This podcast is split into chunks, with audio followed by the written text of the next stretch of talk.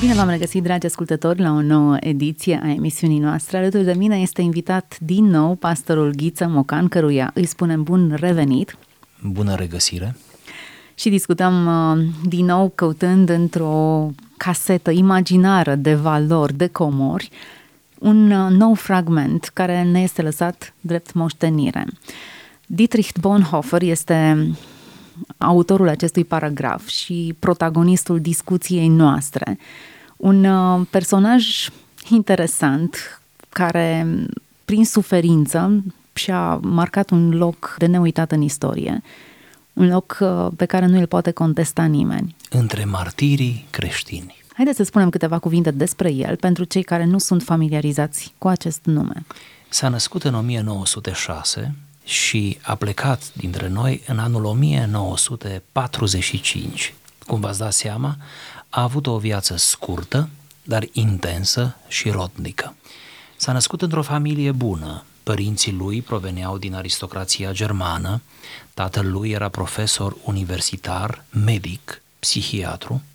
Au fost mai mulți frați, au avut parte de o educație extraordinară, toți, S-a născut împreună cu o soră de-a lui, anume Sabina, ei sunt gemeni, și uh, de mic Dietrich Bonhoeffer a arătat o apetență, o înclinație specială pentru carte, pentru litere, pentru concepte, pentru credință, pioșenie, insuflată în special de mama lui și a intrat uh, apoi la teologie și a devenit pastor, urmând într-un fel sau renodând peste generații profesia și vocația unuia dintre bunicii lui și străbunicii lui care au mers în zona aceasta luterană, pastoral, luterană. Deci uh, Dietrich Bonhoeffer uh, a fost nu doar un pastor, ci și un gânditor creștin, a scris destul de mult pentru scurtimea vieții lui. Una dintre cărțile lui uh, de căpătâi au apărut și în limba română.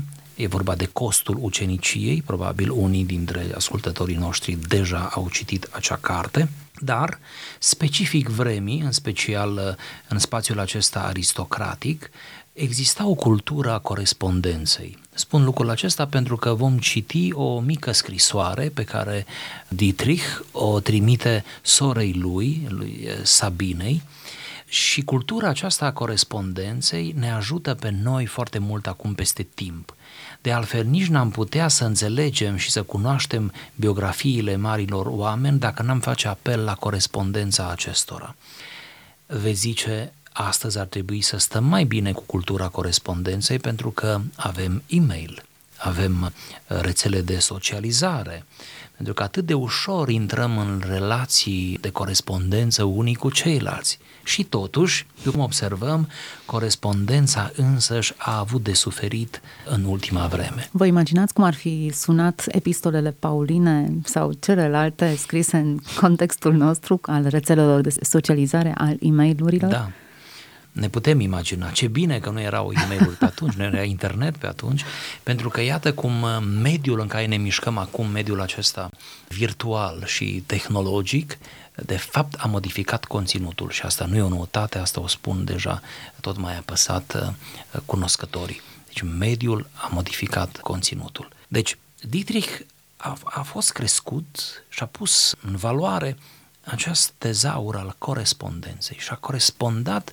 cu familia lui, cu prietenii lui și în perioada detenției, pentru că înainte ca să fie ucis, din cauza că s-a opus uh, regimului lui uh, Adolf Hitler. El susținea că creștinii trebuie să se opună răului. Să se opună răului, Și asta da. a și făcut. Da, în vreme ce oficial vorbind, Biserica Luterană pe atunci a pactizat, să zicem așa, cu nazismul, el uh, s-a autoexclus prin asta, a intrat într-un într-un grup dizident care lupta împotriva lui Hitler, implicita răului care a venit prin nazism și apăra valorile creștine. Un exemplu, fără îndoială, de loialitate față de principii și de verticalitate, de inteligență și așa mai departe. Bun. În corespondența lui, sau din corespondența lui, alegem pentru astăzi o scrisoare pe care a trimis-o în anul 1923, adică în perioada lui de studii, el a studiat la Tübingen, și mai ales să precizăm, în anul acela 1923, el tocmai împlinea 18 ani, făcea majoratul. Vreau să încadrăm această scrisoare înainte de a o citi pentru a vedea umanitatea acestei scrisori, acestui moment. Deci, un proaspăt major, cum am zice noi astăzi, și-a sărbătorit majoratul, era deja student, studia la Tübingen și i, se, i s-a deschis oportunitatea de a se duce la Roma pentru a studia un semestru la Roma, cum de altfel s-a și întâmplat. Află vestea aceasta și prins în această euforie a, a majoratului și vestea că va pleca la Roma, bineînțeles ia condeiul și îi scrie sorei lui Sabina, cu care a avut o relație cu adevărat specială, menționez încă o dată, ei au fost gemeni. Și poate și faptul acesta a contribuit. În această scrisoare, după cum vom vedea, există multă naturalețe, umor, seriozitate în același timp, există această tachinare reciprocă precum între frați și vom putea să povestim puțin despre relația dintre frați. Frați nu de la biserică, ci frați de corp, nu? O relație normală și bazată pe sinceritate. Și acum, scrisoare. Am primit tot felul de lucruri minunate și grozave de ziua mea. Cred că știi despre cărți. Dar am mai primit ce n-ai putea să ghicești niciodată. O chitară splendidă. Sunt sigur că vei fi geloasă, pentru că are un ton minunat. Tata mi-a dat 50 de mărci ca să-mi cumpăr orice doresc, așa că mi-am cumpărat o chitară și sunt foarte fericit pentru ea. Și ca să nu te mai poți opri din uimire, îți voi povesti și despre evenimentul incredibil ce a urmat. Gândește-te, e posibil ca semestrul următor să studiez la Roma. Evident, nimic nu este încă sigur, însă ar fi cel mai extraordinar lucru care mi s-ar putea întâmpla. Nu pot nici măcar să-mi imaginez cât de grozav ar fi. Inundă-mă cu sfaturi, dar nu fi prea invidioasă în tot acest timp. Deja am început să adun informații de peste tot. Toată lumea îmi spune că este cât se poate de ieftin. Tata crede totuși că ar trebui să mai amân plecarea. Dar după ce am cugetat asupra problemei, îmi doresc atât de mult să plec încât nu-mi pot imagina că aș vrea să mai amân. Vorbește acasă despre asta, căci nu poate decât să mă ajute și cască bine urechile, toate cele bune și nu fi prea invidioasă. Al tău, Dietrich. Hm, amuzantă scrisoarea. Și în același timp uh, mă gândesc că ce m-aș face eu ca peste 80 de ani să fie publicată una din scrisorile către surorile mele. Iată. Și mai mult să fie comentate undeva. Poate că ar trebui să mor ca martir ca să se întâmple lucrurile acestea. Poate că acesta ar fi unul dintre riscurile corespondenței. Ceea ce scrii rămâne, vorbele zboară, dar scrisul rămâne. Într-o pleiadă de scrieri foarte profunde, iată, el a murit ca martir și rolul pe care l-a jucat în uh, complotul împotriva lui Hitler, mai ales ca reprezentant al bisericii, unei biserici importante, te fac să te gândești ca la un personaj foarte sobru, un militant pentru drepturile omului. Aproape că ți-l imaginezi inuman, fără sentimente, fără trăiri, dar iată cum se dovedește încă o dată că mari oameni ai istoriei Sunt au fost, oameni. Da, au fost oameni Exact. A fost Descoperim atât un de om. umani, atât de, de sensibili, atât de joviali adesea. Bun, acum trebuie să recunoaștem că e într-o stare, într-un stadiu incipient, e adolescent, încă nu își cristalizează foarte bine nici chemarea. La început cocheta cu psihiatria, tatăl său Sigur. fusese, în- mersese pe această linie, până când i s-a cristalizat uh, dorința de a fi preot, de a se dedica lui Dumnezeu uh, printr-o slujire continuă. Da, a cochetat și cu medicina, da, cum spuneați, a cochetat cu științele juridice, chiar și cu uh, spațiul acesta pedagogic, didactic, pentru că în familia lărgită avea suficiente modele de intelectuali veritabili în epocă. Ce ne dezvăluie această felie de viață? Cotrobăim prin corespondența acestui om și descoperim ceva. Ce? Descoperim un tânăr care studiază, mai descoperim un tânăr care se bucură de ziua lui, mai descoperim un băiat care primește cărți și consideră că e normal ca să primească astfel de cadouri. Mai descoperim ce interesant, un tânăr care se bucură de o chitară splendidă și care spune că are un ton așa de minunat chitara. Primise de la tata 50 de mărci să facă ce dorește cu ei și el s-a dus repede și a cumpărat o chitară. Mai descoperim de asemenea un tânăr care stă în fața unei experiențe noi pe care abia o așteaptă, anume un semestru la Roma, adică într-un alt spațiu, într-o altă țară, într-un alt context. Deci un tânăr care vrea să savureze noul, noutatea, care se aruncă într-o aventură și nici nu-și poate imagina să nu-i se întâmple lucrul ăsta. De- deja s-a agățat emoțional de Roma. Eu Pleca- remarc aici um, entuziasmul. Dacă generația adolescenților uh, din vremurile noastre este una apatică, neentuziasmată de absolut nimic, Aproape nimic nu-i mai uh, îmbucură. uh-huh, el se bucură și numește lucruri minunate și grozave. Cărțile, uh, cele 50 de mărci, nu-mi dau seama dacă era o sumă mare sau mică pentru vremea în care trăia, dar uh, se Cred bucură că nu de era aceasta. mică. Cred că nu era mică. Era valoarea unei uh, chitări. Da, da. Așa, este entuziasmat de ideea de a studia la Roma și epitetele de lucruri minunate, extraordinar, grozav, inundă aceste. Chitara e splendidă, tonul este incredibil, minunat. Roma nu pare te o mai revelație. poți uimi din uimire, nu te mai poți opri din uimire. Iată, un, o cotă înaltă de entuziasm, entuziasm un, un nivel de încântare de invidiat. Chiar așa, de invidiat. Și vârsta este vârsta bună pentru așa ceva. Este, este vârsta încă a inocenței, încă a jovialității, a emulațiilor, nu? Este perioada în care încă nu ți-ai, sau nu ți-ai trăit decepții majore, nu te-ai lovit încă de răul din lume, de răutatea lumii, nu? Abia ai ieșit, cum era el atunci, de sub protecția grijulie a părinților și a educației bine consolidate încă nu te-ai avântat, iar el se va avânta după aceea profund în bătălia cu răul, nu? Încă ești în perioada aceea a, a bucuriei, a exuberanței, a jovialității, cum spuneam, și poți să guști aceste mărunte binefaceri ale existenței, mărunte binefaceri ale vieții. Poate că asta ar fi prima lecție pe care am putea să o desprindem din această scrisoare. Să învățăm să ne bucurăm de lucrurile mărunte, să nu le dăm la o parte cu gândul că le așteptăm pe cele mari, care cele mari nu știm noi dacă vor veni și câte vor veni sau până la urmă dacă după calculul nostru ele vor mai veni vreodată, pentru că uneori ridicăm atât de mult așteptările de la viață, încât s-ar putea să fim uh, nefericiți toată viața, nu? De-a lungul timpului să nu mai găsim niciun prilej de bucurie. Oamenii mari s-au bucurat de, nu știu ce să zic, de lucrurile mărunte. Se remarcă lucrul ăsta de-a lungul istoriei. Acum, dacă facem o călătorie spre finalul vieții lui, cineva care a asistat la moartea sa în lagărul comunist spunea că ofițerul SS a ordonat deținuții să fie dezbrăcați, purtați goi, iar un doctor german a asistat la această scenă și spunea, o scenă pe care și-a amintit-o peste ani, niciodată nu am văzut un om murind cu atâta seninătate, încredințându-și cu atâta speranță sufletului lui Dumnezeu. La locul execuției a îngenunchiat și a spus o rugăciune. Nu știu dacă acest optimism l-a însoțit pe tot timpul vieții, e o pauză aici între cele două momente pe care noi le marcăm astăzi, cei 18 ani cu entuziasmul și pasiunea și vitalitatea lui, și momentul execuției, stând față în față cu moartea și pregătindu-se cu atâta bucurie pentru călătoria și întâlnirea cu Dumnezeu. Aș spune că acest optimism l-a însoțit. O altă Romă. Da.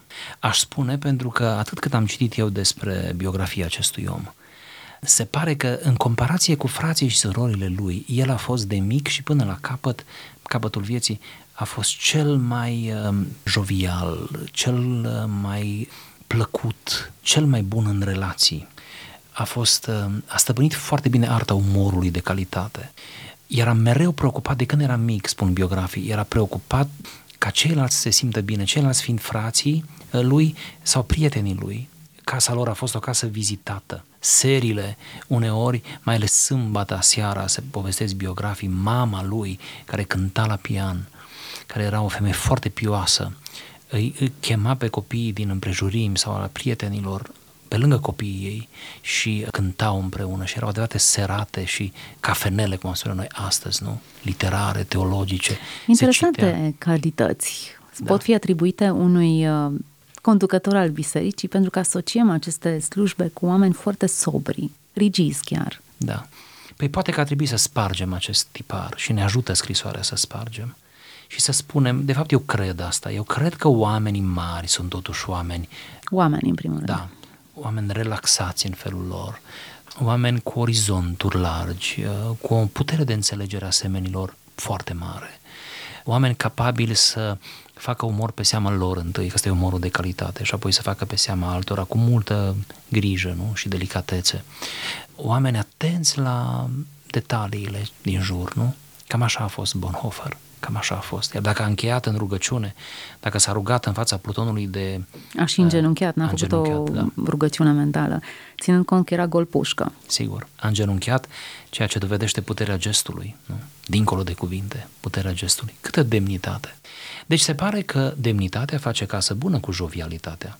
A fi jovial nu este un păcat, a fi frivol este o problemă, adică a fi ușoratic, dar a fi jovial e în regulă.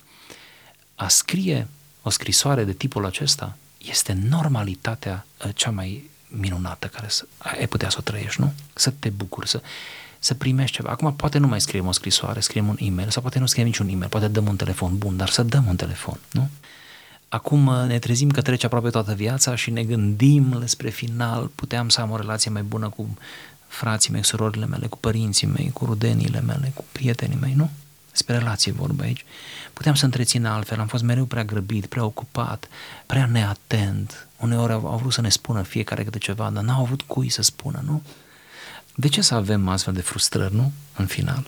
Regrete inutile, da. târzii. Când puteam să pigmentăm relațiile noastre. Da, da. cu momente de, de felul acesta. Ce mai remarcăm în scrisoare, și asta iarăși mi-a plăcut, este modul în care se tachinau unul pe altul, acum în cazul ăsta avem scrisoarea lui, în care îi spune nu fi prea invidioasă, nu fi De vreo prea trei ori cred că da, spune da, acest da, lucru. Da, nu fi prea invidioasă pe mine, știu că ai să fii invidioasă, știu. Mm-hmm. Sigur vei fi geloasă. da, da. Pentru că are un ton minunat. Da, da. Nu fi prea invidioasă. Din nou reflectă normalitatea relațiilor din familie. Oare mai au familiile noastre normalitate? Oare mai au relațiile noastre, normal, relațiile noastre din familie, mă refer, normalitate? Oare mai păstrăm o anumită eleganță ținută a relațiilor noastre? Oare mai avem acea reținere să nu vorbim oricum în fața cuiva din familie, nu? Tocmai pentru că vrem să ne cultivăm prin asta, nu? Nu că nu ne vine, ne vine, dar uite că nu vorbim cum ne vine, ci încercăm să ne elaborăm și sentimentele și... Există aici uh, o propoziție care ne scoate în evidență un detaliu din relația lor. Inundă-mă cu sfaturi, dar nu fi prea invidioasă în tot acest timp. E da. clar că sora aceasta geamănă cu el, avea un rol uh, protectiv. Așa este. Îl inunda cu sfaturi, îl proteja, probabil e și că... tipic feminin. s-ar putea, s-ar putea, dar și asuma un anumit rol față de el, da. protectiv. Și... În detenție, bună oară, cele mai multe scrisori, cea mai uh, largă corespondență a avut-o cu Sabina. Asta e cert. Da.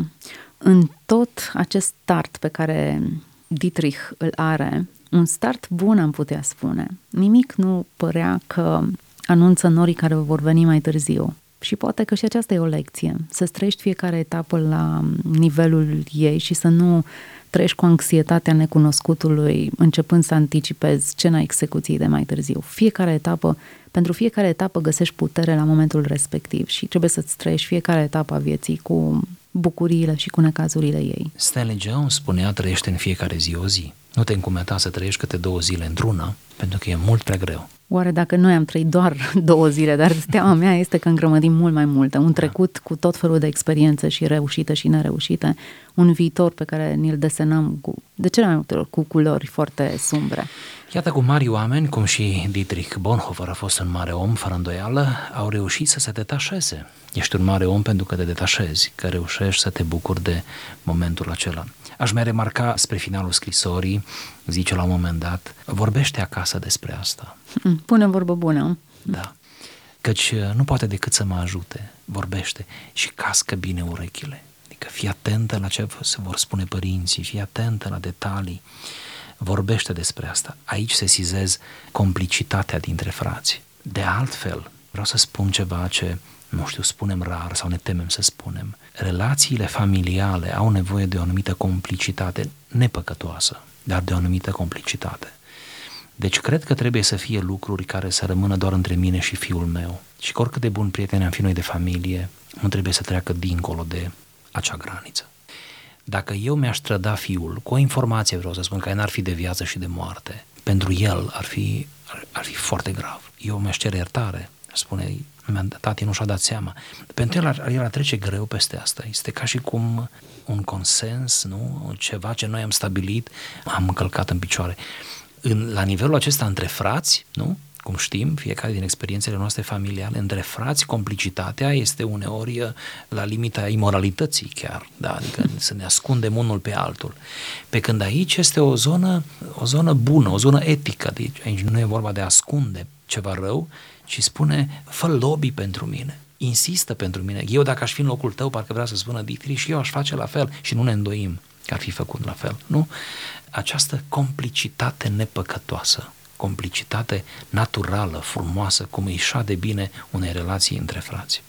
Da, mi se mai pare un aspect destul de interesant și amuzant în același timp. Viitorul pare promițător și e normal la vârsta aceasta. E desenat cu niște culori, eu știu, o paletă de la roz încolo. El spune, semestrul următor, gândește-te, e posibil ca semestrul următor să studiezi la Roma. Scenariul este deja creionat. Evident, nimic nu este sigur, însă acesta ar fi cel mai extraordinar lucru care mi s-ar putea întâmpla. Mă opresc aici puțin la capacitatea noastră de a visa și de a ne imagina lucrurile bune care ni se întâmplă. E nevoie oare să ai o anumită vârstă ca să visezi sau e posibil să-ți păstrezi această capacitate și mai încolo? Cred că e posibil să o păstrezi. De la un an la altul tot mai greu, dar cred că e posibil. Cred că visăm din reflex și cu mai mult entuziasm și intensitate când suntem tineri, foarte tineri, când nu știm bine despre ce e vorba. Visul e mai mare cu cât uh, percepția asupra realității este mai redusă, să spun așa, cu cât nu poți să prevezi uh, prețul, costurile, detaliile. Pe măsură ce anii trec și înaintăm în vârstă, cred că trebuie să facem eforturi tot mai mari de a visa, pentru că deja suntem prea copleșiți de realitate. Nu numai pentru a visa, pentru a admite că s-ar mai putea că s-ar întâmpla mai putea ceva întâmpla, bun. Da. Exact, că s-ar mai putea întâmpla ceva bun. E extrema cealaltă. Da, ceva ce ne-ar scoate pur și simplu din uh, cotidian, ceva ce ne-ar produce ceea ce numește aici Dietrich bucuria aceea, ceva grozav să ni se întâmple. Aproape că ne temem să rostim aceste lucruri, pentru că devenim tot mai blazați din acest motiv. Deci există oarecum un argument, o scuză. Suntem prea loviți de realitate, prea erodați de realitatea vieții, da? de bătălia aceasta cu viața și de tot ceea ce s-ar putea întâmpla.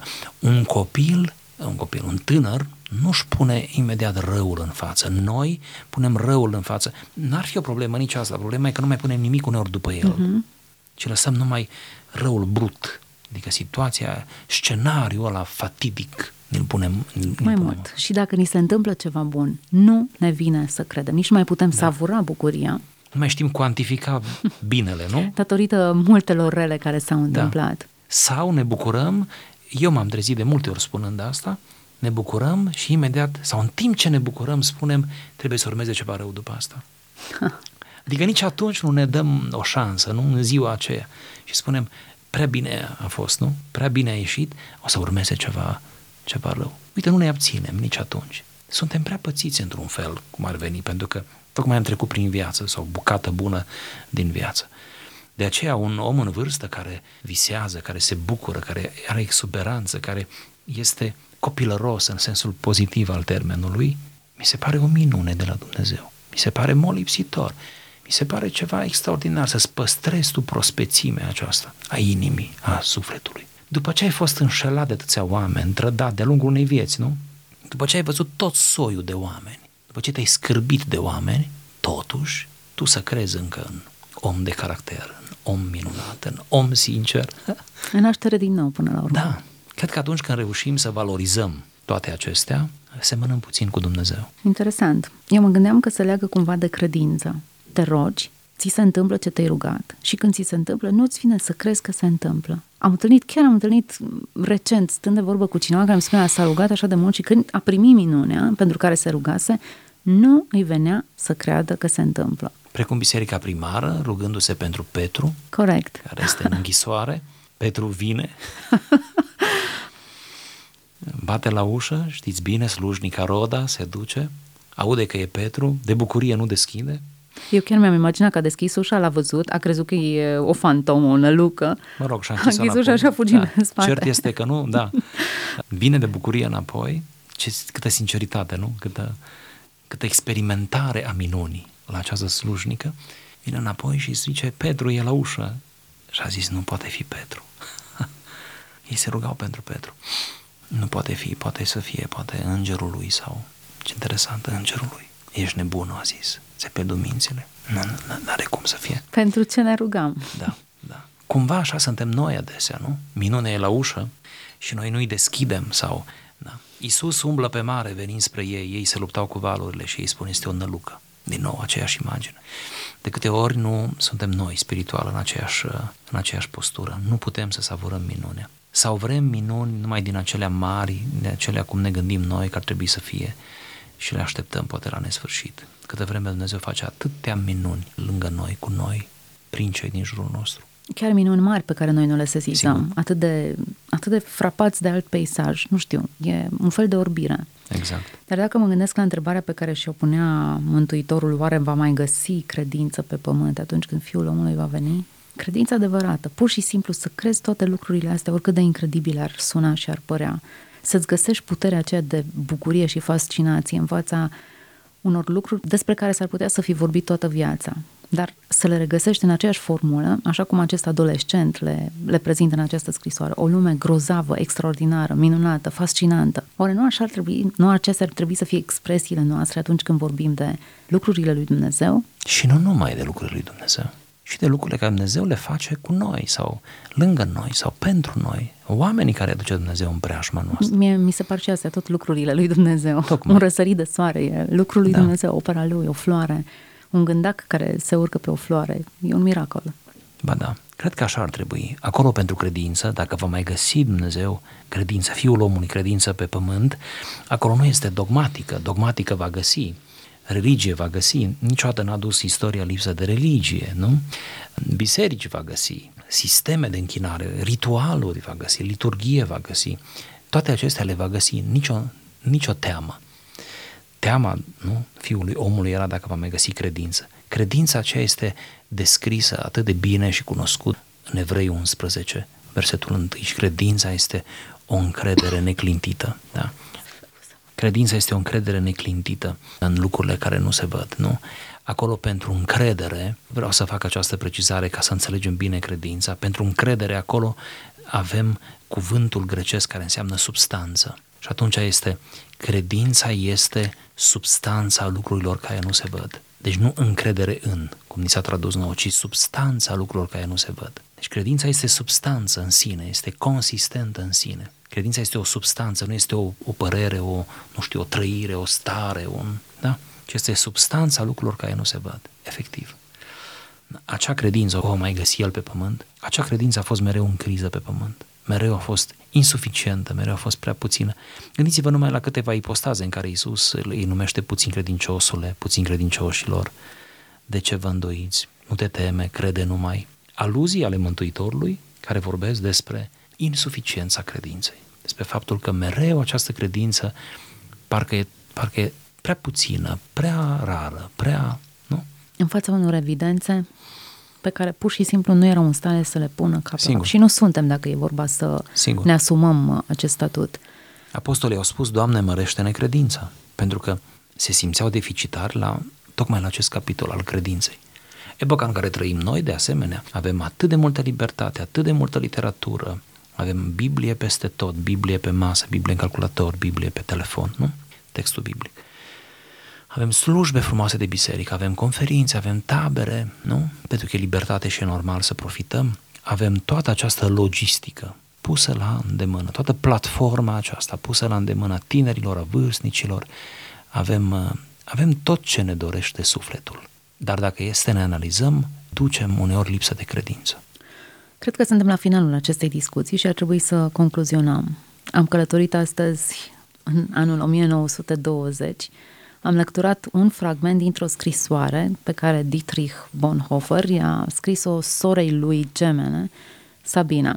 O discuție între ca de la frate la soră, cu mult entuziasm, la împlinirea vârstei de 18 ani, mult entuziasm, multă pasiune, inocență, bucurie. Iată, scrisoarea unui martir al secolului 20 surprinde o felie de viață din umanitatea acestuia, din temperamentul său, din perspectiva pe care o avea asupra vieții.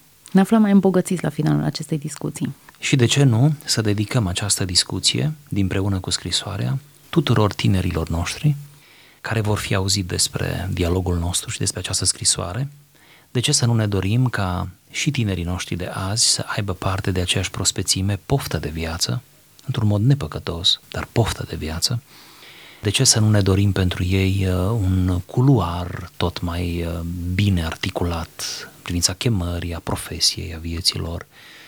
De ce să nu ne dorim pentru ei o mai bună exprimare a sentimentelor, o mai bună relație cu familia? De ce să nu îi învățăm indirect să scrie celor de acasă, mai ales dacă sunt plecați? Cât de mult înseamnă o scrisoare, nu? Cât de mult înseamnă câteva rânduri trimise pe e-mail, mă rog, unde doriți, să scrii, să dai un semn de viață. Adică ești în viață când dai un semn de viață, nu? De ce să nu dedicăm acest dialog într-o civilizare a tinerilor noștri? Așa să fie. Să fie de folos și să fie un model pentru cei care au urmărit discuția noastră. Tuturor le dorim audiție plăcută în continuare. Ne reauzim data viitoare la o nouă discuție, un nou fragment pe care îl vom prelua împreună cu pastorul Ghiță Mocan. Până atunci, toate cele bune!